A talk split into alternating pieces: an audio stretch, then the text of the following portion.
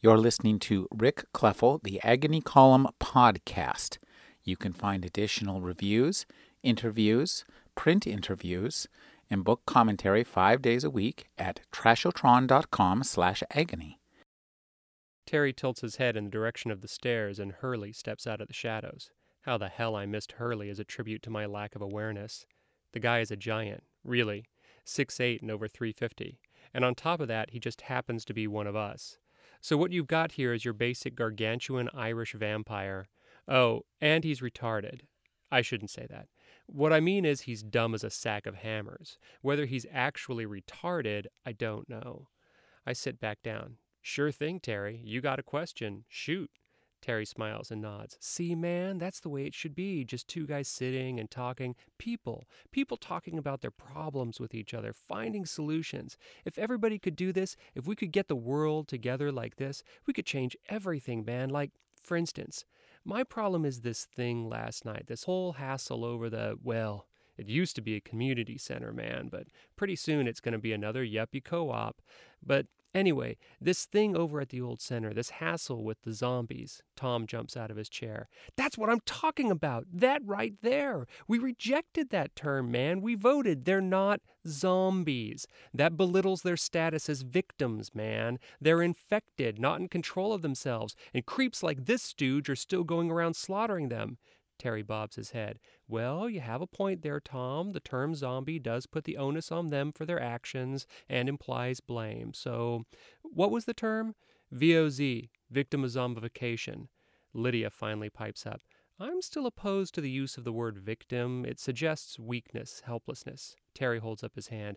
I think you might be right there, Lydia. But for now, as regards the conversation I'm having here with Joe, could we agree that VOZ is a valid term? Tom and Lydia look at one another and nod. Good. See, Joe? People solving problems. Charlie Huston is the author of the Hank Thompson trilogy, which includes Caught Stealing, Six Bad Things, and A Dangerous Man. He's also the author of the Joe Pitt Case Books, a vampire noir series that includes Already Dead and No Dominion. Welcome to the program, Charlie. Thank you for having me. Charlie, let's talk a little bit about your biography. Tell us how you grew up with genre fiction, how you discovered it. Very young. I had I had an older cousin who was a huge fan of Tolkien and the Lord of the Rings. And every time I'd go to, to visit that house, he would tell me a little more of the story. I didn't know how to read yet, and so he was obsessed with it, and he would tell me little bits and pieces, and eventually ended up over the course of several months telling me the whole Lord of the Rings story.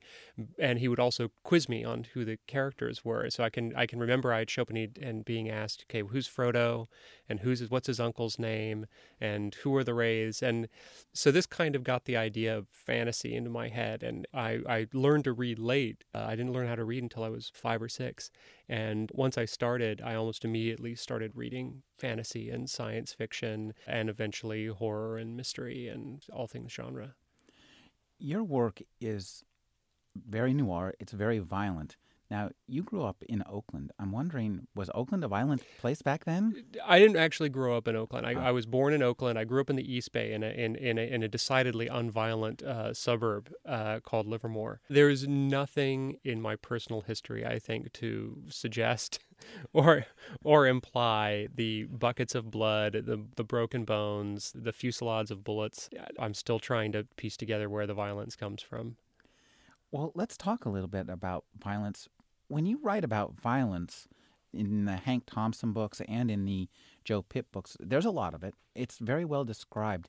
As a writer, do you have to choreograph it for yourself, like work out the moves as to when two people, when you're describing about a fight and people are, you know, stabbing one another and punching one another and wrenching one another's limbs off and backwards, do you work those moves out yourself? The limb wrenching in particular, that's that's always tricky. Yes, there's definitely a choreography that's involved. There are a couple things going on. One is that I, I always want the violence to have some kind of an impact and and I want it to have an impact on this is more so in the in the crime books than in the vampire books. I want it to have an impact on the, the characters who are committing it and on whom it is being inflicted and an impact on the, the reader as well, which has something to do with how graphic it tends to be. I also want it to make sense. There are times where it, it's over detailed sometimes and it becomes burdensome to try and describe There's a fight sequence in my first novel, Caught Stealing, that takes place in a small bathroom between Hank, who's a big guy, and a much smaller opponent.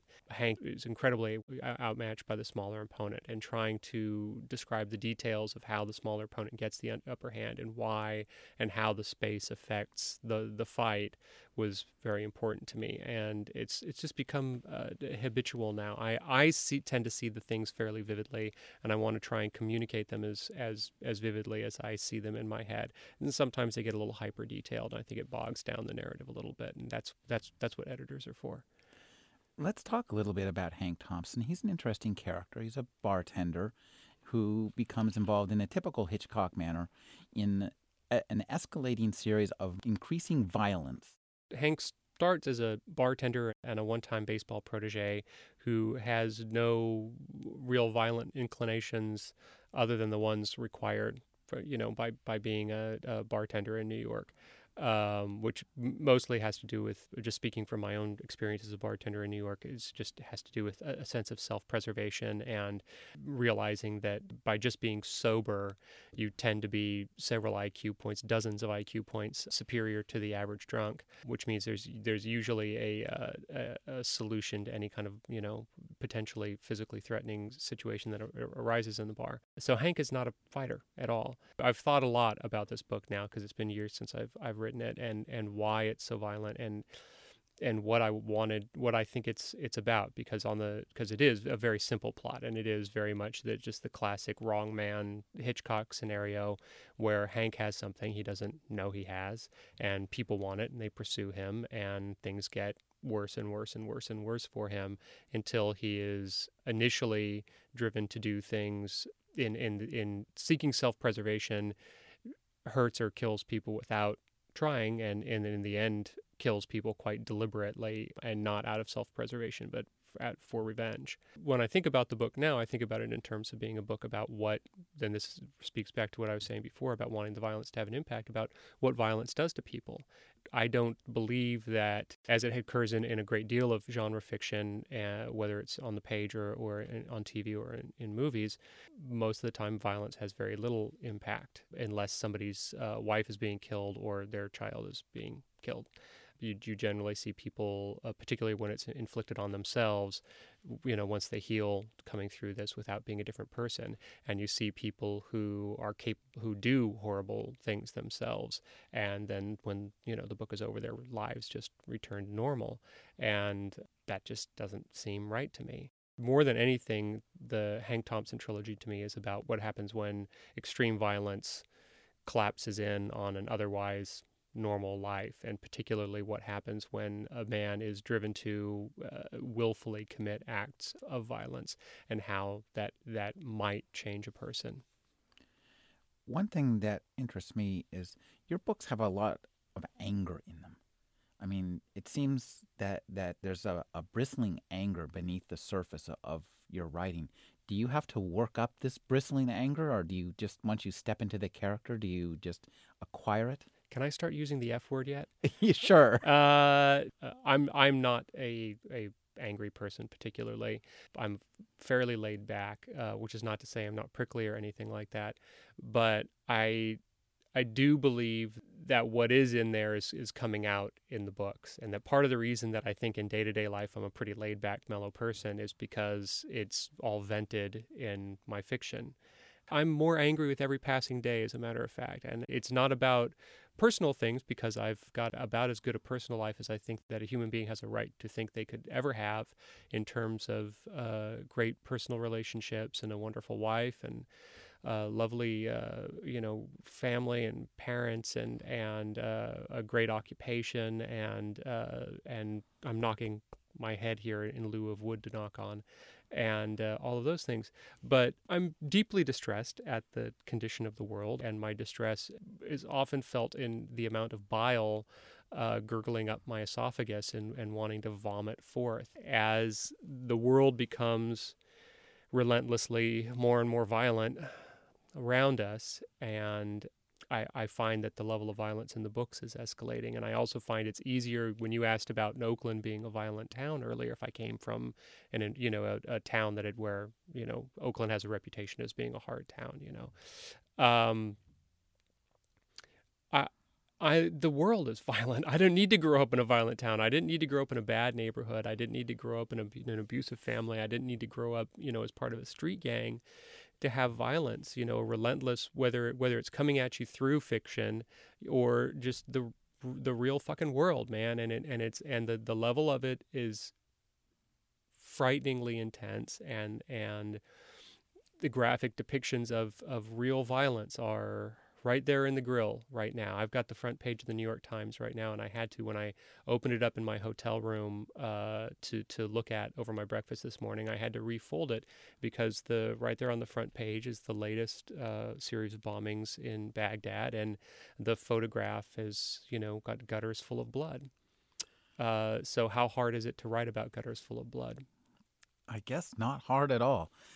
One thing that uh, I think is interesting is the noir genre that you write in is noted for kind of a social realism, and I think one of the things that drives the anger is the luxury gap, the the the income gap. The noir uh, characters operate at the lowest level, but they also have this kind of like hot wire to the people at the highest level, and it's the difference between those two that generates some of the violence. And I'm wondering how that informs your work there's kind of what, what you could call the noir demi-monde, you know, that there's there there is that uh, in the same sense as the classic dem- demi-monde of the you know the the aristocracy circulating with the whores and the the artists and you know and the thieves and and whatnot.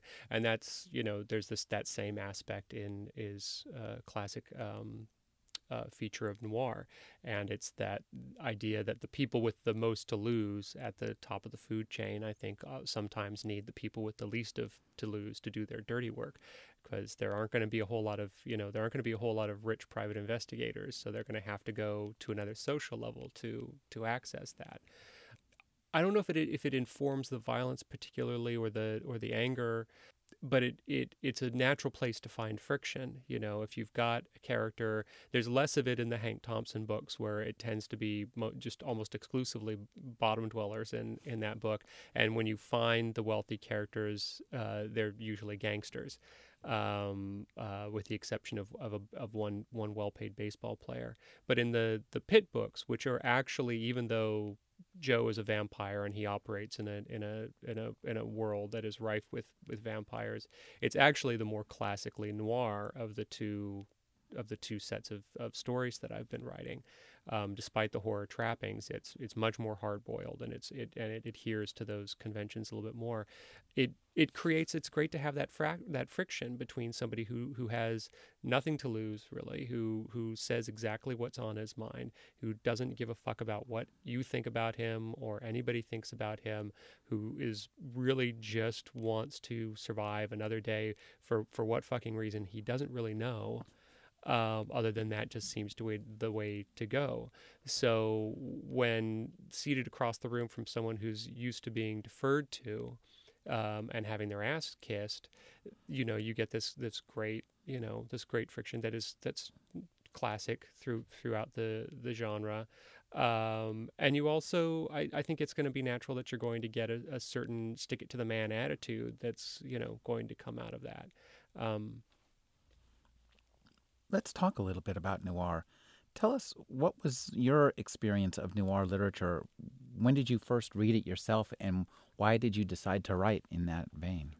The first thing that I remember reading was uh, Hammett, and um, I'm not. It was it was either The Thin Man or The Maltese Falcon. I'm not sure which. And I had I had seen the movies uh, before that. And that was in my late teens, early 20s was where I really discovered it.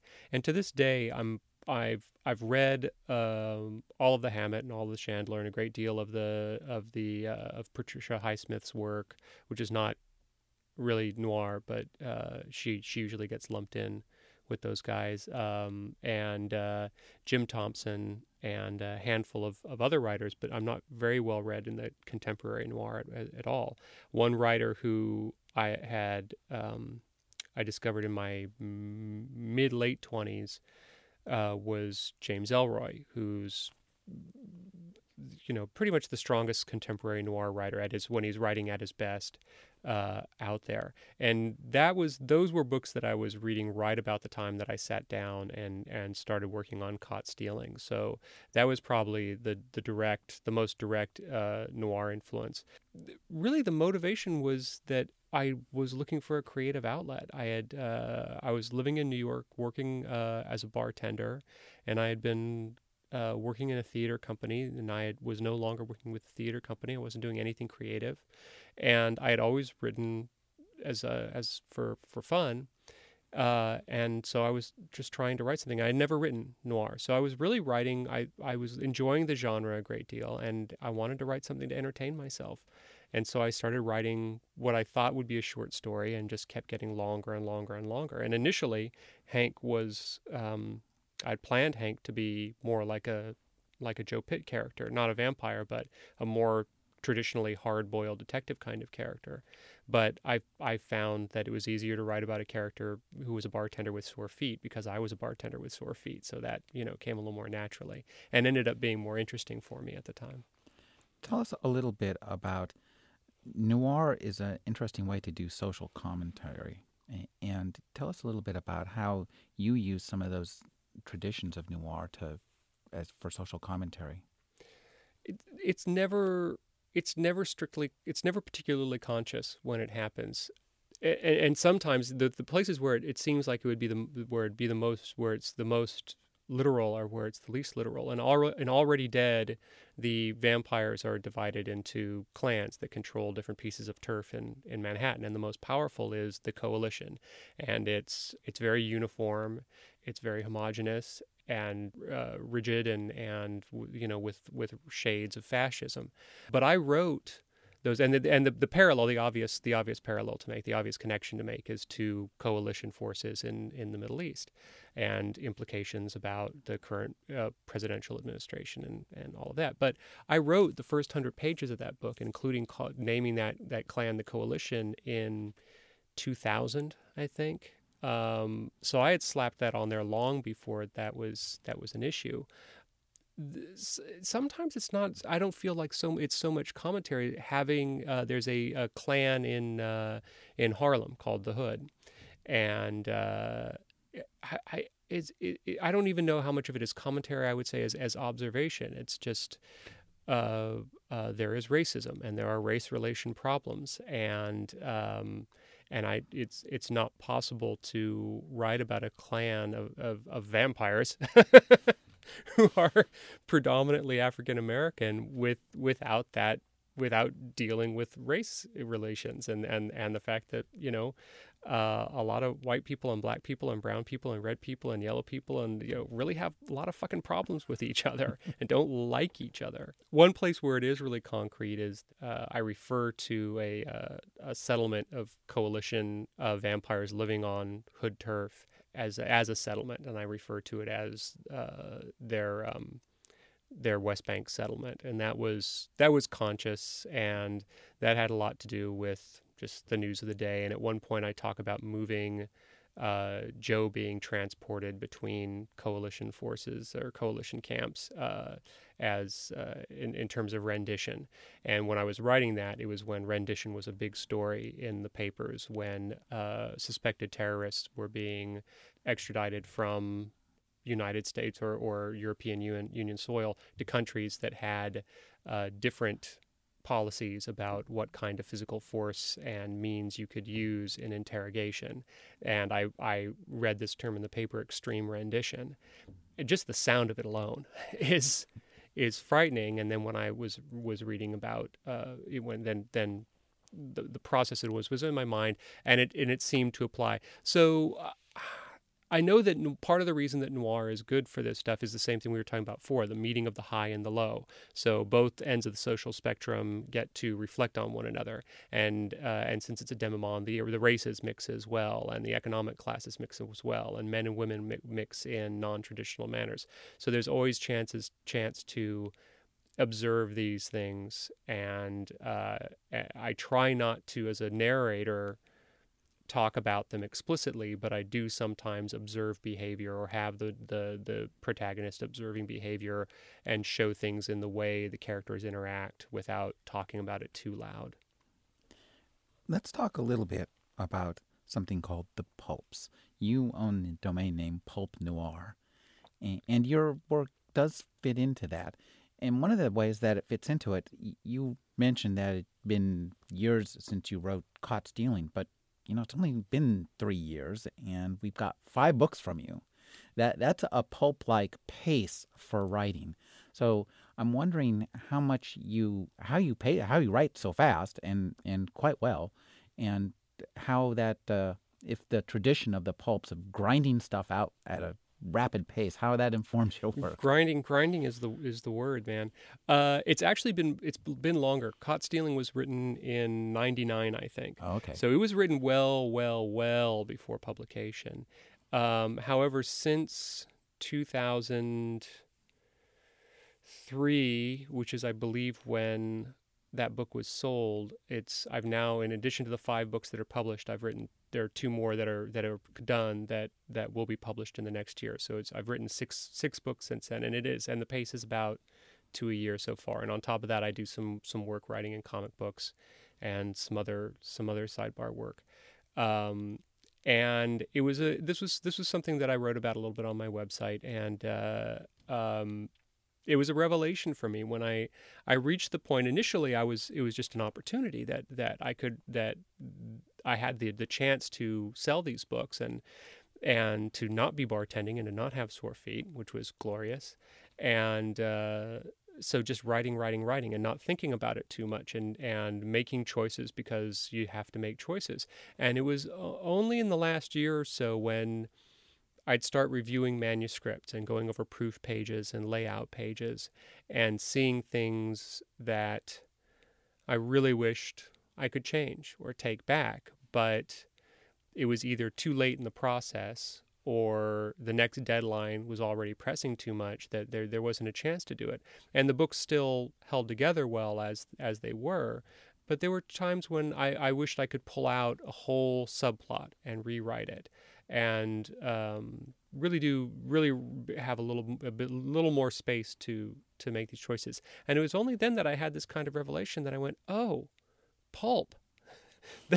this is this is it's you know the the defining factors of pulp are not necessarily you know uh, large breasted women and and laser guns and and uh, and you know 45s and fedoras and you know tough guys and molls and and and tentacled monsters and stuff the real defining feature of pulp and why it has wonderful inconsistencies and and a reputation as as for having a real simplicity of, of style and a real directness of style and uh, and a lack of long uh, descriptive passages about you know uh, the the glories of nature um, is time you know the the the true pulp writers were were grinding this stuff out and and working on deadline and trying to pay the bills and uh, and they had to write a lot of it and they had to write it fast because they didn't get paid especially well um, I I I'm, i make a, a a, a, lovely living being a writer, but it definitely is contingent upon me writing two books a year to do it. So I suddenly had this realization that that you know I'm, I'm no longer this is this isn't something i'm aping. This isn't something i'm aspiring to. This isn't a style i'm copying. I'm a pulp writer. I'm writing comic books and vampire novels and hard-boiled fiction crime fiction.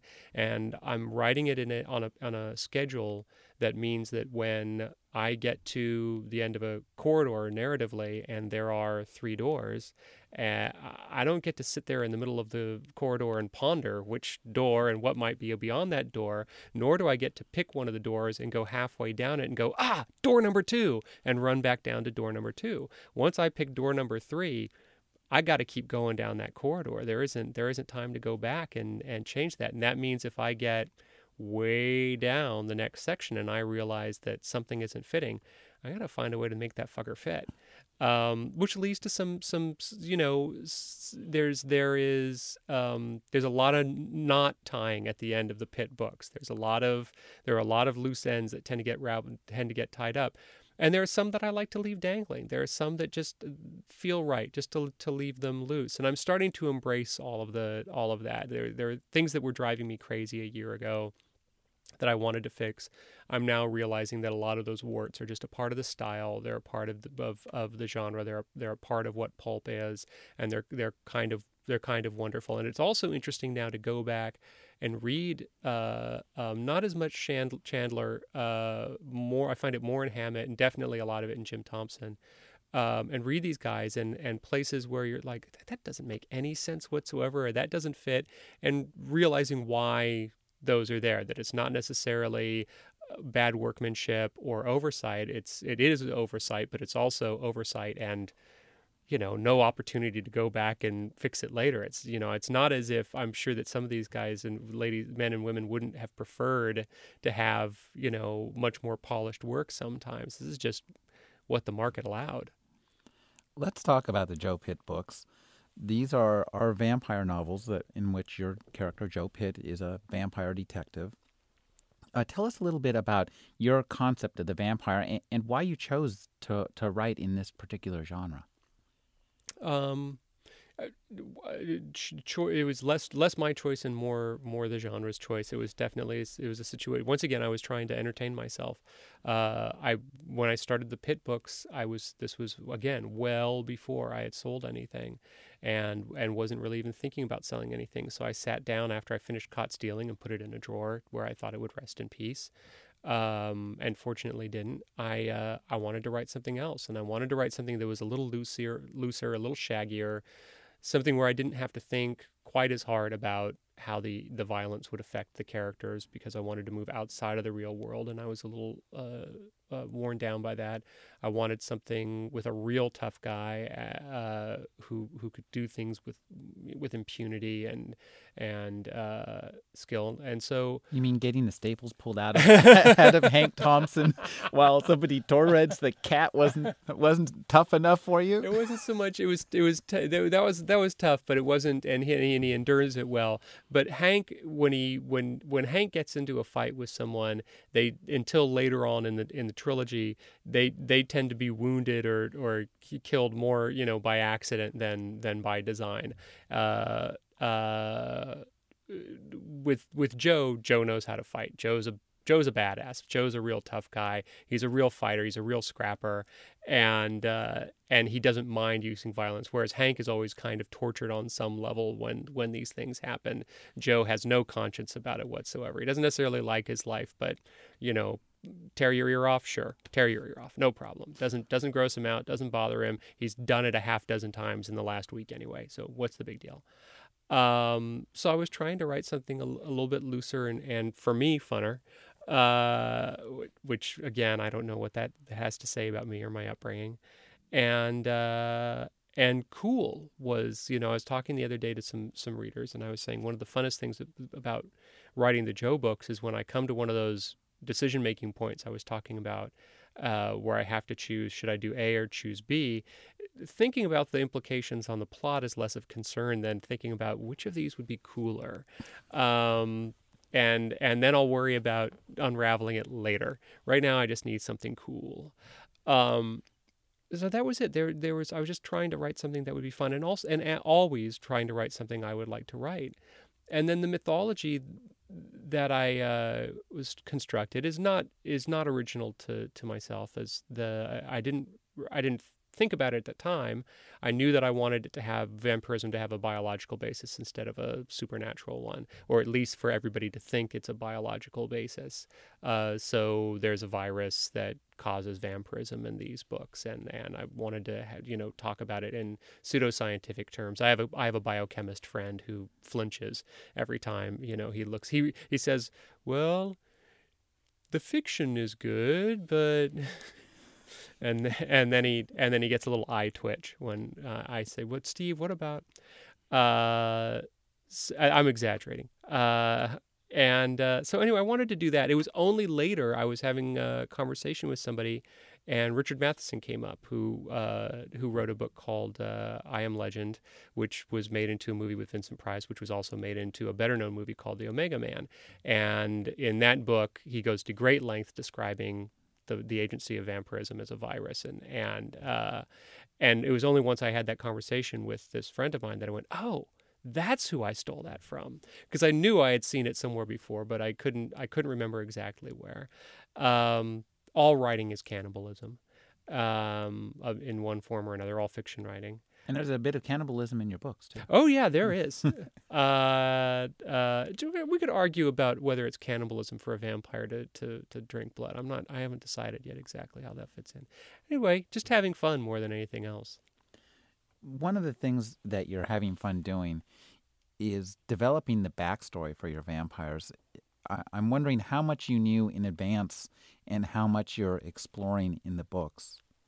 Um, very little in advance initially, but when when uh, the opportunity came up to to sell Joe the Joe Pitt case books uh, to a publisher, um, one of the things that I needed to present was a Bible for the universe, which outlined how vampirism works, what are you know the different clans, all the all the kinds of details to give a publisher, prospective publisher, some evidence that I knew what the hell I was doing and I had a plan, and this wasn't just because if if you're proposing a series, they want to know that there's another book. They want to know there's book two, book two, book three, book four.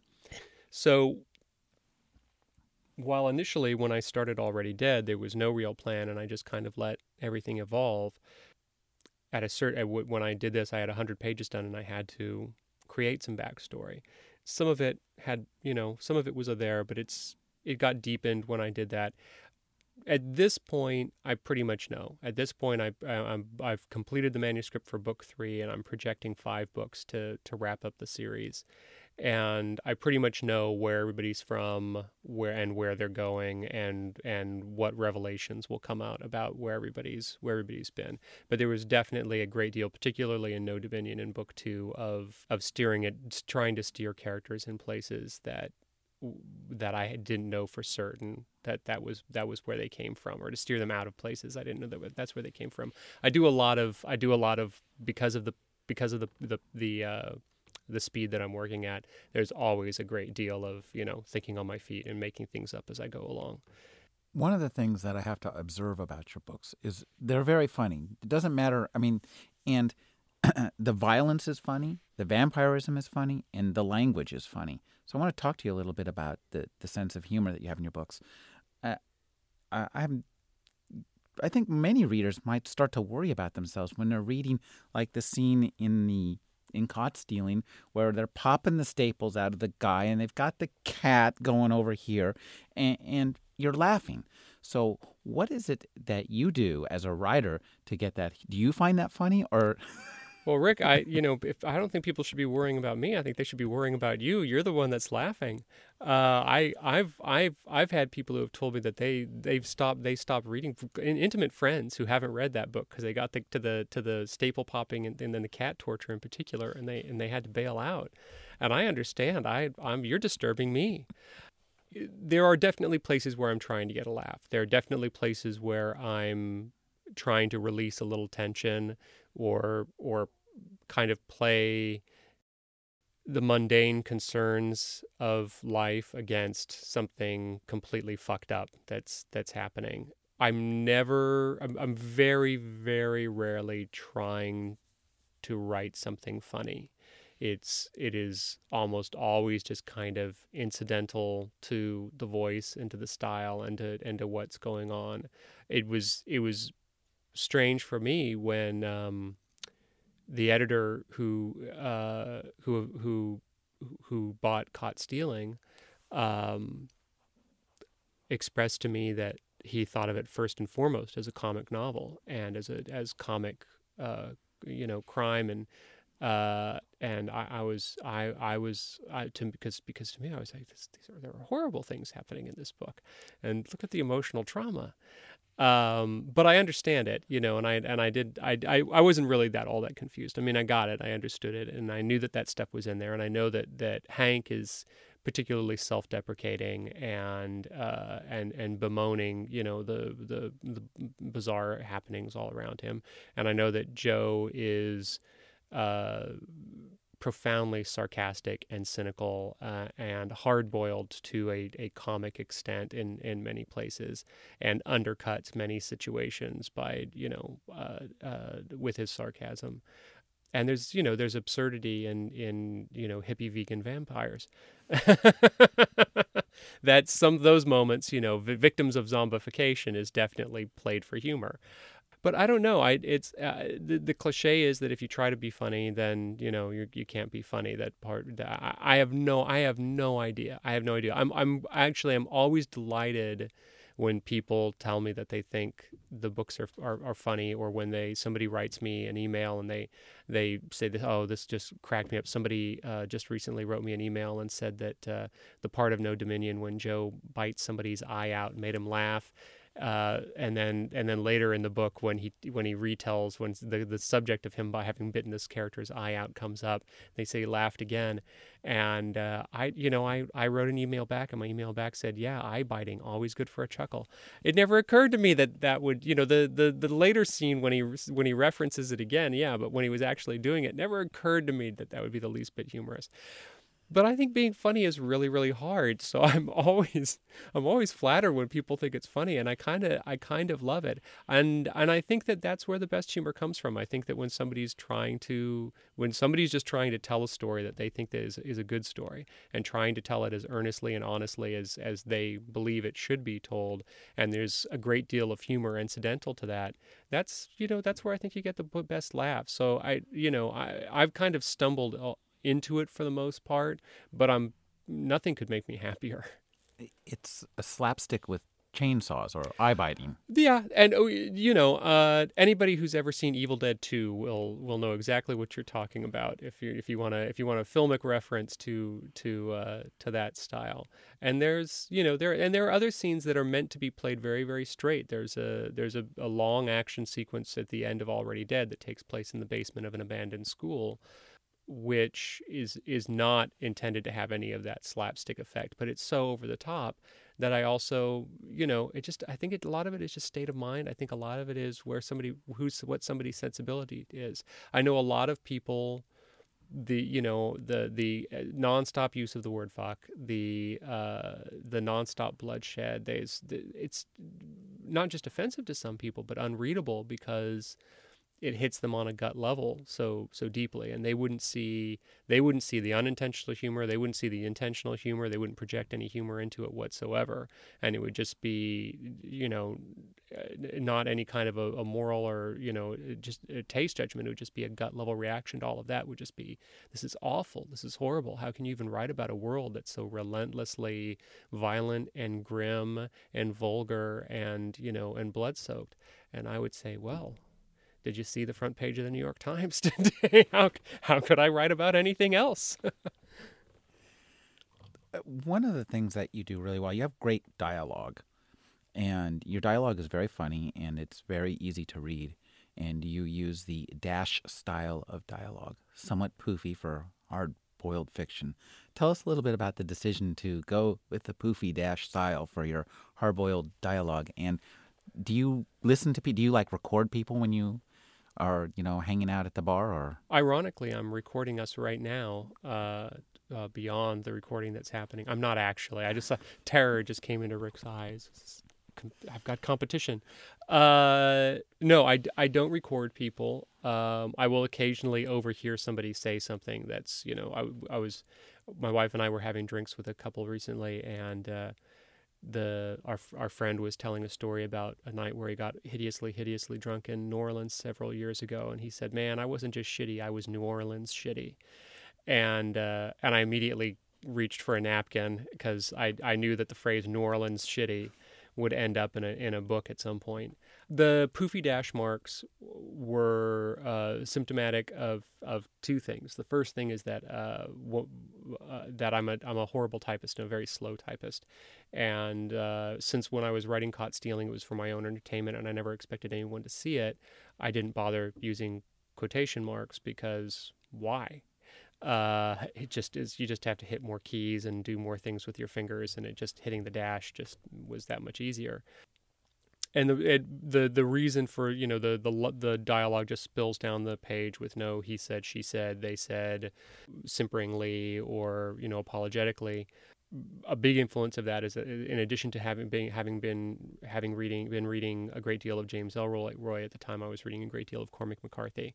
And Cormac McCarthy writes his dialogue sans any indication whatsoever that it's that it's dialogue. It rolls down the page and sometimes it just rolls around with the prose and gets it on. And and uh, and I and I liked the feel of it and I liked that the that conversations went bang bang bang bang bang bang bang but there's very few indications. If you miss if you miss who has the first line in a sequence of dialogue, you're screwed. Um, so there were a couple of things that I was trying to to adapt to make work. One was using the dash mark, so it was a little bit. There was some indication that dialogue was happening, and uh, trying to precede sections of dialogue with the speaker taking some immediate, immediate action. So Rick reaches for his bottle of apple cider. Well, Charlie, the other thing, da da da da da, and and trying to give some kind of lead off to who was speaking if uh, if there was some sequence of action that you know it comes in the middle of a sequence of dialogue. But I didn't realize at the time that the dash mark has, you know, a, a 19th century, you know, pedigree and uh, a European pedigree, and and uh, and because I'm I'm I'm I'm an ill-read lout, I had no idea that James Joyce, you know, that that I I picked up a copy of Ulysses a couple years back to take a crack at it, and I get to the you know first first sequence of dialogue, and there are the dash marks, and I'm like, mother motherfucker. I'm ripping off James Joyce.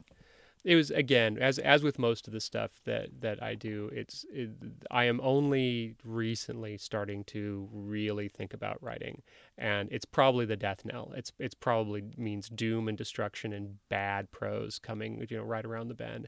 But but initially, virtually every choice that I made was was just made because I wasn't thinking about anything but entertain myself and writing in some fashion that that's that's that worked for me because I wasn't thinking about publishing and I wasn't thinking about anybody else reading it and I wasn't thinking about how other people had done things. You know, I I knew things that I liked and I was just trying to do something with them. When you write vampire novels, vampires are a powerful symbol. I mean, it, it really, uh, once you bring up a vampire, it has all sorts of associations with aristocracy. I mean, the the first vampires that most people saw were, you know, the rotting aristocracy of Dracula. I mean, they're not just they're the aristocracy is literally undead, and, and um, so I'm wondering what kind of symbolism you associated with the vampire for yourself when you first saw it, and, and how you intend it in your books, if at all. I would say not at all. Um, you know i it's i'm trying to think i i mean to me vampires were just scary you know when i was i was a sucker uh, when i was you know well into my teens i was a i was a sucker for a horror novel or a horror movie in terms of it actually scaring me uh, even you know old and and uh, bad. Actually, the older the older the badder the better. Um, but I can remember uh, being scared by and, and still considering uh, one of my favorite horror movies of all time is to be uh, Abbott and Costello Meet Frankenstein, uh, which is a wonderful movie. And and the the the, the real monster, the genuine monster sequences are actually really creepy and, and well done. So I don't I don't know that I ever had a, a, a particular idea about vampires and what they could represent or what they did represent other than they were just cool monsters. Likewise, I don't know that I I don't know that as a as an entity in the, the, the different clans are kind of evolving to represent, you know, or or reflect different areas of society and different social social groups and classes and and but but vampires as a whole, I don't know if they that they symbolize anything for me and or that I set out to I don't know it's, there's nothing. There's no, that key hasn't turned in my brain yet. I, based on the experience I've had reflecting on my work, I would expect in a year or two that there's going to be something that's going to kind of unfold in my brain, and I'm going to go, "Oh, maybe that's what I was writing about." Uh, but it hasn't. It hasn't happened yet with with these books. I'm I'm I'm, I'm at a loss. Tell us a little bit about your vampire clans because they are very funny and they're very separate. So tell us, uh, explain to us kind of the the uh, setup for Already Dead and No Dominion. In the the the the most powerful clan is uh, the coalition. And initially, when I started Already Dead, I thought the coalition would control everything. And this is in New York. This is in. I'm sorry. Yes, in Manhattan. The the books uh, thus far are set entirely in Manhattan. They will expand to Brooklyn in uh, the third book, but they will stay restricted to urban New York, New York City. Uh, and uh, I had initially thought that the coalition, which is a very restrictive rightward leaning uh, uh, vampire clan that is concerned with secrecy and uh, and keeping its its own hold on on power and on the vampire clans that exist under the surface of day to day New York City. I thought they would control the whole island, and that Joe would be um, kind of a rogue element in this world who who managed to stay outside their authority by doing little favors and bits of business. Um, initially, I had envisioned uh, this opposing clan, this this opposite number clan, the Society, which is leftward leaning, interested in trying to uh, unite all the vampires in so that they can uh, take the virus that causes vampirism public with a united front and hopefully not just be eradicated the minute they become public or thrown into concentration camps and, and experimented upon. Um, I initially I thought that they would just be a, a, small group of rabble rousers in a couple of basements. I don't remember the moment that it kind of clicked over, and I thought that it was more interesting if the society was a clan in and of themselves, and that they had actually fought a revolution in the late '60s and early '70s and broke off a part of coalition territory. And the the more I went down the road, the more interesting it became to have different groups um, I think once I wrote the society and wrote the society in a style where they were reflective of a lot of the East Village revolutionaries that that I would see and interact with when I lived in the East Village in New York. So the anarchists and uh, uh, the various minority rights groups and social rights groups and uh, gender rights groups and on and on and on and on. And it's it's doesn't it's not the the heyday of the East Village for those things, but it's still you know a boiling a boiling point, and um, and uh, it it became fun obviously, and there was a certain amount of satire that was I hope loving satire. I hope uh, that was present in there. And then I, I wanted to extend it a little bit. And so the Hood is the clan that exists above 110th Street and encompasses Harlem and Washington Heights and Inwood and uh, the the neighborhoods that are classically uh, poorer and non-white and uh, for the last well over 100 years now. Um, and now I'm playing with a clan out in Brooklyn for what will be the third book, and some smaller clans on the lower tip of Manhattan. I referred to a couple times in one of the books, the Bulls and the Bears, without having explored them yet. But the, the there's I've implied that there is a clan of stockbroker uh, vampires for all intents and purposes down there, um, and that I may or may not get to later it's funny to read about hippie vegan vampires. And what but what's nice about it is that as you say, you get to enjoy identify and, and enjoy that there are the beliefs. The beliefs are presented in a positive manner, even though they're being presented by these bloodthirsty monsters. So tell us a little bit about kind of this tension of one of the things that how the vampire um, as a monster allows you to create characters who have a conflict that is itself somewhat humorous. Okay, this is and this is actually something that I can uh, uh, talk a little more seriously about because it's starting because it's it's something that i am just with the having just recently finished the manuscript for the third book is uh, and is is is kind of at the heart of the books. The more I think about it, is the idea of this tension between what the m- most of the vampires are trying to do is create some version of their old lives and trying to still live the way they lived before. And there will be these occasional voices that come from from other vampires who will try to shock them out of this and try to try to say you don't you even understand? You don't you realize don't you see that what you're trying to do is impossible? You are no longer that you are beyond that in whether for the good or for ill you can't live your life that way and it's it's a speech that's delivered to joe a couple of times by a couple of different people because he's still trying to exist in some semblance of a normal life he hurts people he kills people he is not adverse at all to killing people to get blood. He the only reason he's adverse to it is because it's it it it, it, risks exposing him uh, and putting him in physical danger. But essentially, he's trying to make money, rent an apartment.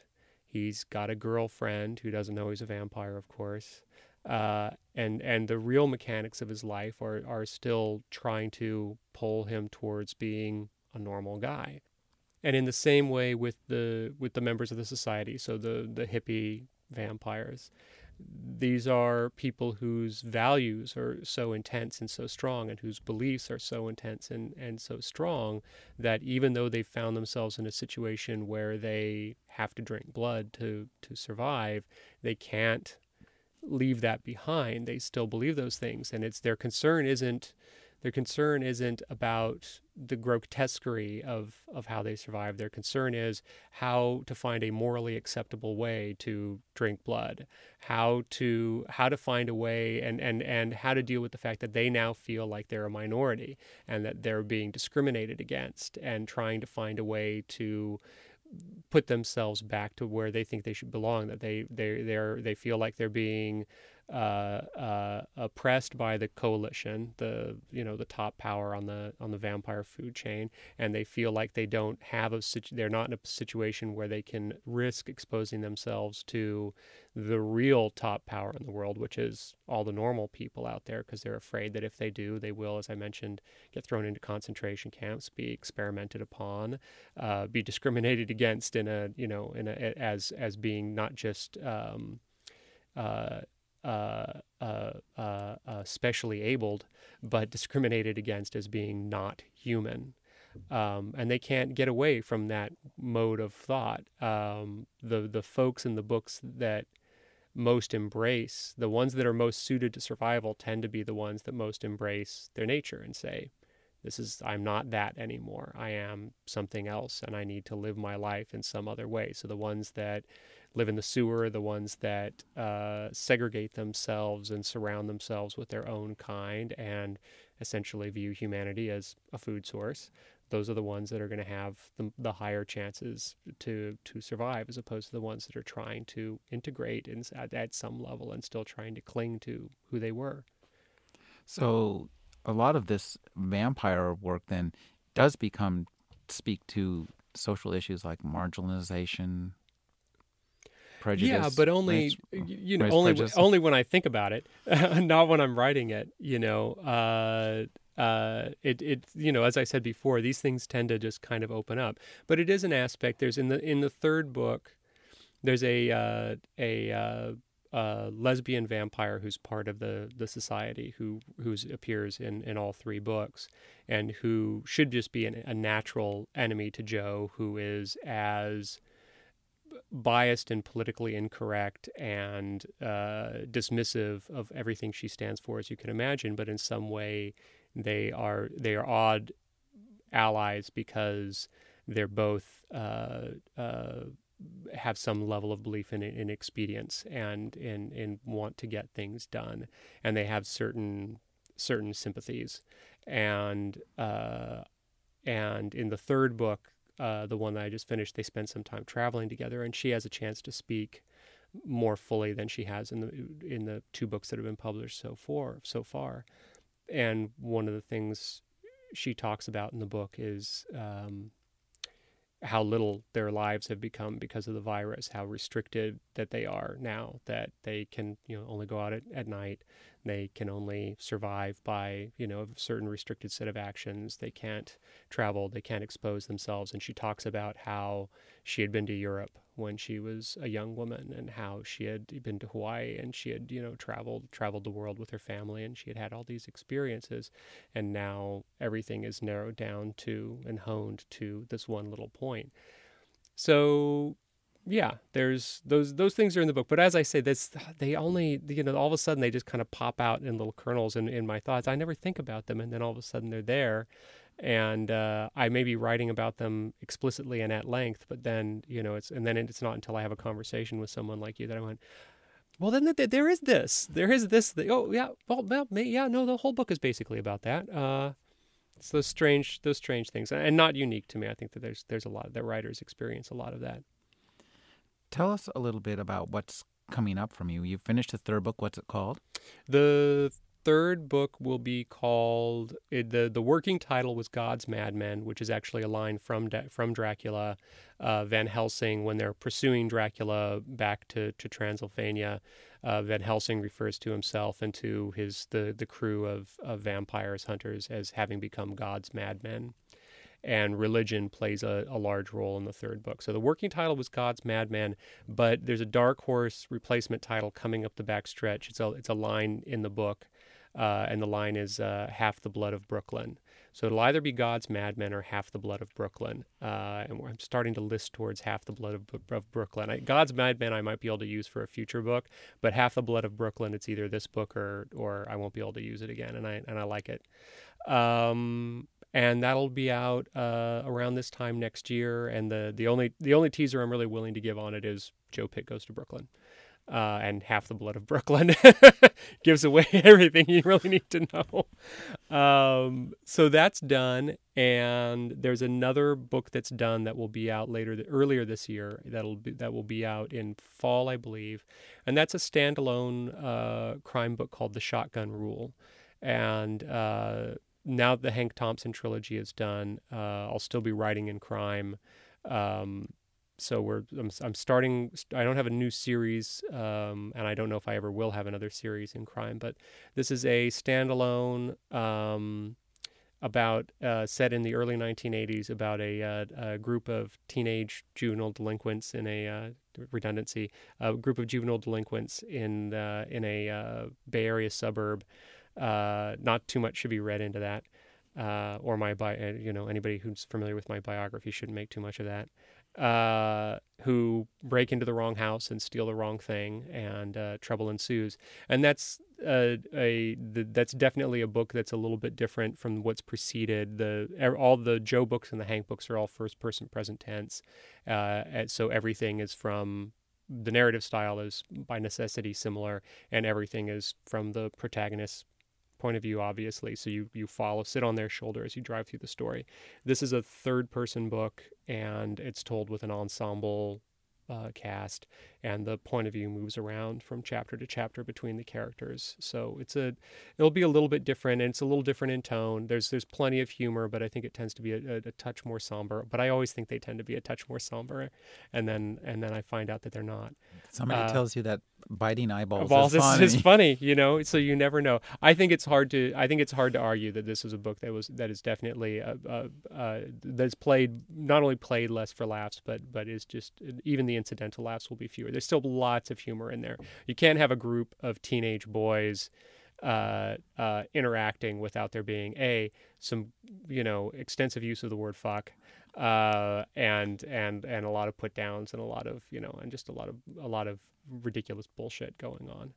Um, and then uh, right now when I uh, I'm traveling a little bit right now and when I stop traveling which will, will be very soon I'll be uh, starting work on a new novel, which will be uh, an LA set novel. I just recently moved to Los Angeles, and um, and having written six books set in New York, and and knowing that I'm going to write at least two more Joe Pitt books set in New York, I wanted to break it up a little bit. And uh, L.A. is obviously, you know, they're the two great, the three great noir cities are Paris, uh, New York, and and L.A. And you know, London, London, London, London runs fourth.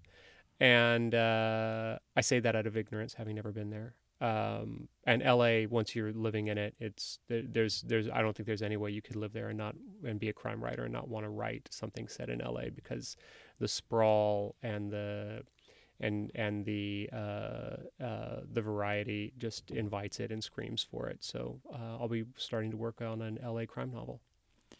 You know, one thing we haven't talked about is your ability to sling a blue language about. It's part of the charm of your work. I have to admit that that in the latest Joe Pitt book, I was thrilled to find one of my favorite uh, curse words, dickweed.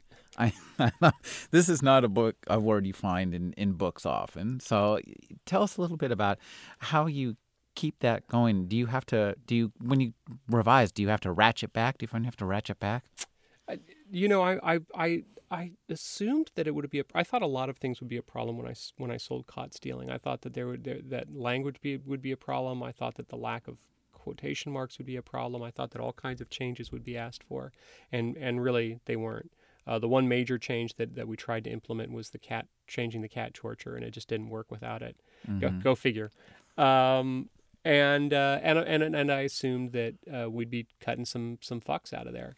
And as it turned out, that was not uh, an issue. And it wasn't until the second or third manuscript I was working on with my editor, and he and he sent it back with his cover letter, just talking about you know things that he thought we should play with and and tweak on it. And I was going down you know the various points, and I get to one, and it says, "Words to the effect of Charlie, this will never be a G-rated movie." But I think we can afford to cut a few fucks out of this one. And my reaction, you know, in- internally was, "What the fuck are you talking about? It's just fuck you. Come on, you know me. Fuck that. How much? How fucking bad can it be?" So, uh, so I cracked the uh, the manuscript, and you know, he said, he said, "Look, I've redlined a few of these," and I started going through it, and I started hitting some of the some of the places where he had redlined the fucks, and I was like man, he didn't take out half enough because I had lines in that book. I think it was six bad things. It was probably I think that it was either either six bad things or the first Joe Pitt. It was either that or already dead. And there were lines that were basically fuckity fuck fuck fuck, or, you know, pages where I was just I couldn't get down the, where it was just littered across and they're still in there mm-hmm. but uh, but it was relentless and I ended up cutting more than he had uh, he had asked for and now I find that I'm a little more conscious about it. And I find that when I do my revisions after I finish my first draft, I'm starting to cut a few because, they, I mean, they're always going to be there, lots of them. But there, there are definitely places where it's it's serving less to emphasize and starting to de-emphasize a passage. And you can almost have a character make more of a point by not saying fuck in my book and have it have somebody's ears pick up and, and wow they didn't use the word fuck. This must be really important. Or they're really angry. They didn't say fuck. We've been talking with charlie huston his new novel is no dominion. His new latest hank thompson novel is a dangerous man Thank you for speaking with me, Charlie. It was a pleasure. Thanks for having me, man. You're listening to Rick Kleffel, the Agony Column podcast. You can find additional reviews, interviews, print interviews, and book commentary five days a week at trashotron.com slash agony.